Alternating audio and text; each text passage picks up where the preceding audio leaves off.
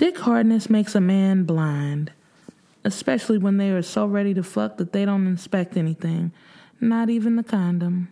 So it wasn't hard to poke small holes in Dwayne's condoms over the last few weeks. Main chick versus side bitch. Chapter 14 Area. Now I was at the shop, locked in the bathroom, about to check to see if I was pregnant. For the last few days, I had a slight fluttering in my stomach on the right side, and I just knew that there was a baby growing in there. I fished inside my purse for the pregnancy test I kept, waiting for the right moment just when I needed to take it. Just so happens that the right moment is this morning, right before my first client. I brought the test weeks ago when I first came up with this plan and hid it in my purse so Dwayne wouldn't find it. And now, after all this time, I was taking the test that was going to change my life and the life of the man that I loved. Sitting down to pee on the stick, I closed my eyes and prayed for what I already knew to be true. Dear Lord, give me a second chance of being a mother. What I couldn't be to Aviana, please, Lord, let me be to this baby. Amen. Before I could even get the cat back over the pregnancy test, I could already see the two lines forming one line for no and two lines for yes. Thank you, Lord, was the first thing that came to my mind. But the second was Miss Lawyer Bitch. He hadn't mentioned her name since he came to my house that night, and I kept my pussy and my lips wrapped tightly around his dick, so he didn't have much time to think about anybody else. But with his mom being sick and him having to spend more time with her, he didn't have time for anything but me and the shop, and now we were going to have an addition to our new family. Coming out of the bathroom, I couldn't hide the smile on my face. But looking at the deep frown on Dwayne's face, I thought about maybe telling him another time. He'd had an attitude all morning since he came into the shop. But looking down at the pregnancy test in my hand, I knew I couldn't wait until later. I had to tell him now. Babe, can I talk to you in the supply room? I asked him as he got done with his customer. Can we talk later? I got people. No, we need to talk now. Please, just, I have something to tell you. Alright, man, this better be important. I followed him into the stockroom and I let it go. Handing him the pregnancy test, I said the words I'd been rehearsing in my head for weeks. Babe, I'm pregnant. I put the pregnancy test in his hands, smiling like a nigga that just gotten off child support. Pregnant? What the fuck you mean you pregnant? Dwayne looked so fine in his barber cape. Usually I would have fucked him right here in the supply room between the relaxer and the shampoo shelves, but right now he didn't seem happy like I thought he would. What I thought was gonna happen would be laughing and crying, and a happy face was turning into a fucking nightmare. Just what I said, Dwayne. I'm having your baby. He shook his head so hard I thought I was gonna fall off his body. Would he be acting this way if that bitch was pregnant? Hell no. I strap up every time. I can't be. I had to cover my mouth to keep from smiling. Yeah, he wrapped up, but maybe if his lazy ass would go buy the condoms himself, I wouldn't have the time to punch holes in them. Well, baby, slip ups do happen. I didn't feel like talking to him about the birds and the bees. I mean, aren't you gonna give me a hug or something?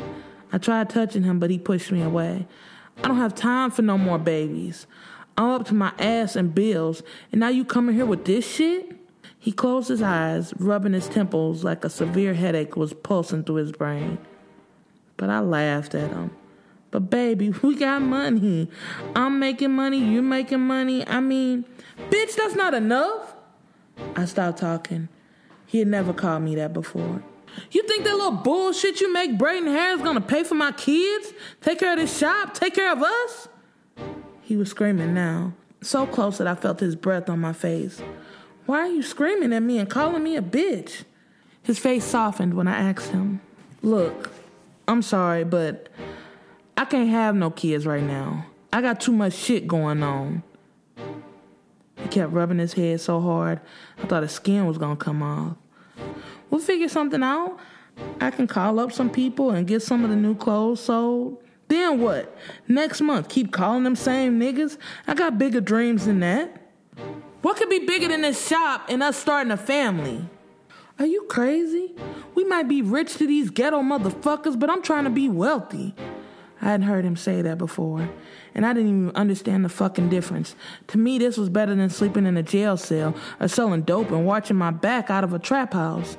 He pulled me close to him, rubbing my hand. For the first time since I told him I was pregnant, I felt like he was showing me some kind of compassion. Maybe he was in shock.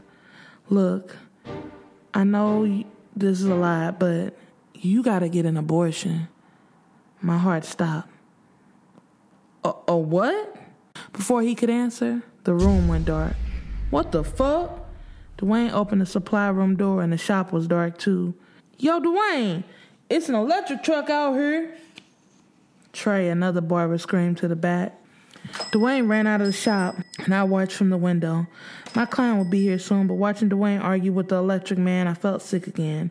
Not like I was gonna throw up, but like I was sick in the head. This nigga really didn't have any money, and now that Miss Lawyer bitch was out of the picture, it seemed like all the shit that I didn't know about him was coming out.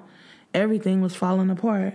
He better get Kiera's ass back, or I'm looking for another shop one of the stylists said from behind me, which instantly sent me into go mode. I spun around and faced the bitch that said it. He don't need that bitch, Kiera. She ain't the only one that has money. Before they could talk, Dwayne was back through the door. All right, everybody, we got a small issue with the electric and a mistake on the billing. Uh, I'm gonna have to close down today, but we will be back open tomorrow. Nah, boo, I can take care of it. Dwayne was already at his station, taking off his apron and grabbing a hat. Nah, I gotta go. Make sure you get an appointment to take care of what we talked about. He looked down toward my stomach. I guess he was talking about the abortion, but it was an abortion that I was not going to have. And lock up the shop. I'll call you later. And then, jumping into the car that the lawyer bitch brought him and burning rubber off the lot, he was gone. I wondered how many heads I would have to braid to get the money that bitch got. Money was the only thing that Dwayne wanted. That's what I would have to get to win his heart.